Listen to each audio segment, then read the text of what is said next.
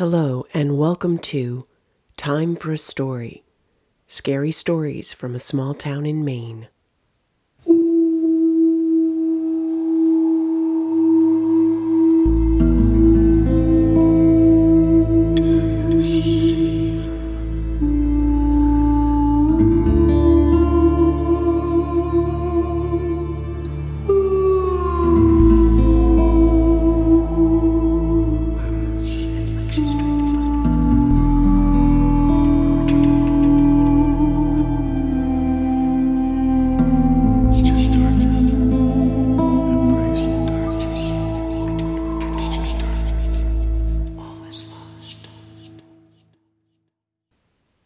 Season 4, Chapter 6 The Silver Ring. And it's all over now, baby blue. Bob Dylan. It's time to leave. Were you able to get some rest? Sheriff Randall had left his spot in the great room and had entered the kitchen. Amelia was at the center island packing medical supplies. Hmm, considering my close encounter yesterday, and the fact that we're about to go back out there again, it might surprise you to know that I'm not sleepy, she answered. Me neither, Nathan agreed, adding, You know, you could stay here, where there's plenty to do, and you'll be safe. Nice try, she said without looking up.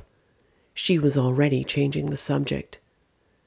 I've decided it might be helpful to bring some first aid supplies with us. Our Ed has prepped for open heart surgery here, hasn't he? Nathan was watching her work, watching her carefully load her tan leather backpack, the same pack she had carried for as long as he had known her. Except for a slim silver ring with a yellow stone, she wore no jewelry. For years he had wanted to ask her about the ring and what it meant to her. He wanted to know everything about her, but he didn't trust his words, and so he answered like he always did. Yup. She brushed her hair away from her eyes and considered a bottle of antiseptic. To Nathan, her every movement felt precious, as though these might be her last. If anything happens to her, he thought. He could feel the mounting dread in his stomach.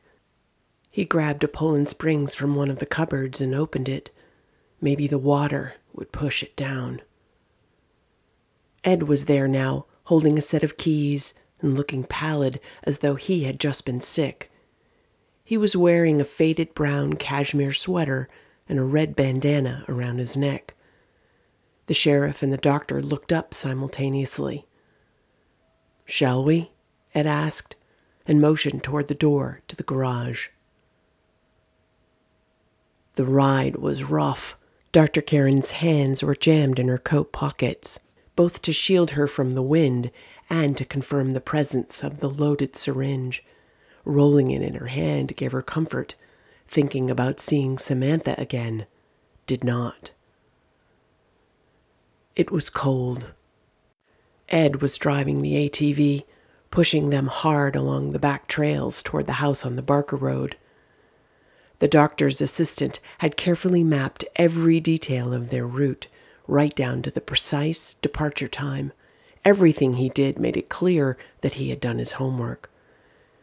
Ed was a most unassuming fixer, always a step ahead of a problem and always over prepared. And now, thanks to him, they were packing several new weapons and an entirely different strategy. There was nothing left to do but drive and think.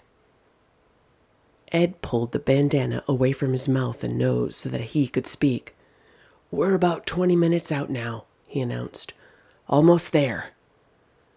Dr. Karen was ready to be done with fear. She kept her gaze straight ahead while giving Ed the thumbs up sign with her left hand. Nathan had a question, and so he leaned forward from his spot in the back. "You planning to pull right up onto the property with this thing?" he asked, speaking loud enough to be heard over the noise of the engine.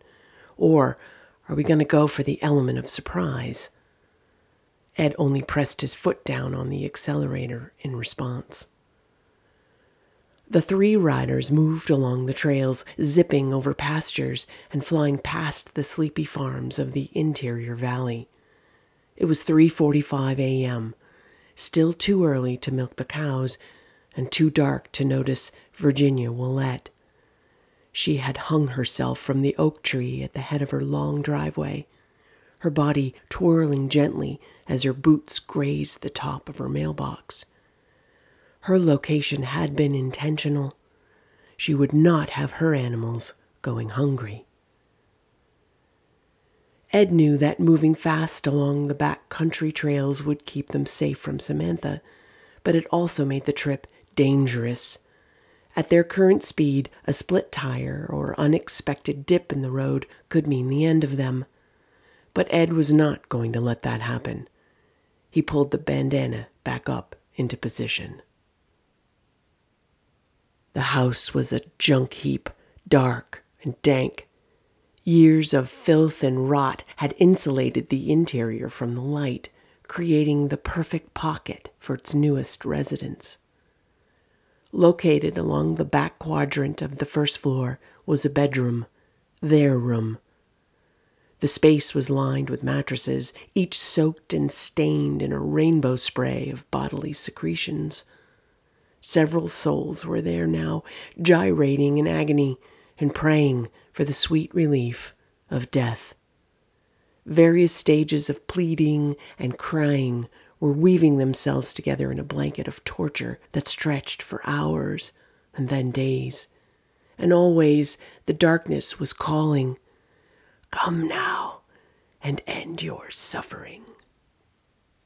For these captives, the choice was simple Say yes, and the spasms end. Say no, and feel the burn of a thousand fires forever.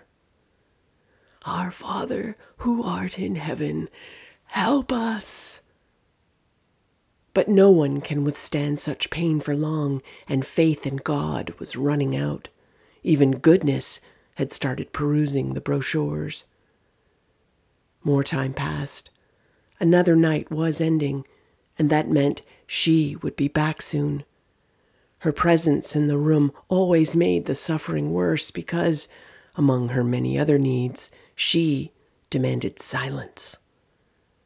Waves, break it down in waves, breathe, count, pray. The Lord is my shepherd, I shall not want, I must not give in. From just outside there was a sound the sound of an approaching vehicle. For one of them, at least, the writhing stopped as an ear strained to understand what it meant. Is somebody out there? The sun heard it too, and was already lifting her hopeful glow over the horizon. Somebody is coming. As the day dawned, Ed's ATV emerged from the woods, its righteous growl pouring in through the opening where there once had been a door. Exhaust filled the front hall like fumigation, clearing the way for the three unlikely soldiers. It had been so long since life and decency had walked here, but it was here. Who could it be? There was no talking, only the heavy clomp of footsteps moving swiftly toward the back room. They were getting closer. Somebody is here. God has answered our prayers. Pieces of light dissected the darkness, searching. And then a new sound the clean ring of a silver blade. Whatever it struck did not slow it down. Nothing had ever sounded so beautiful. Twice more the blade rang out. Praise God! Please take me next. And then it was over. Take their heads and throw them into the pond. We won't have time to burn them, Ed said. His right arm was shaking, and his slacks and sweater were speckled with blood. Amelia punched at the thick carpeting that covered the windows, while Nathan worked quickly to gather the corners of an old sheet around the remains. If Ed or Amelia had recognized any of the faces that were now being carried away, they never said so. Nathan knew all of them. He was nearly at the front entrance when he heard Amelia calling out after him. Please hurry back, Nathan. Ed spoke calmly and with authority, but he had never looked so frail. Amelia, you are to stay behind me, watch my back, and keep the Diprivan ready.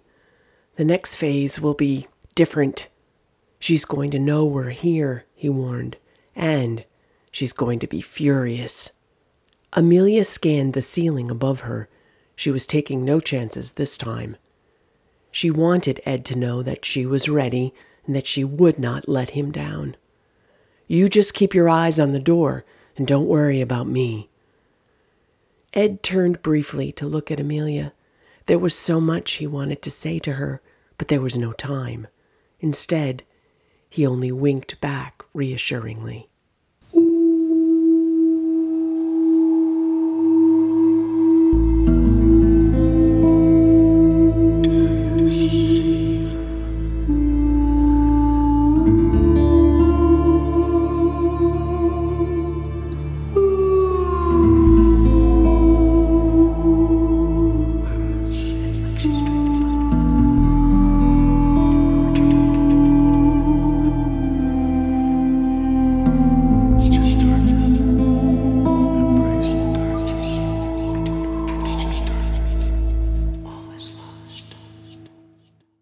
The Silver Ring, written and performed by Brigitte Emmons.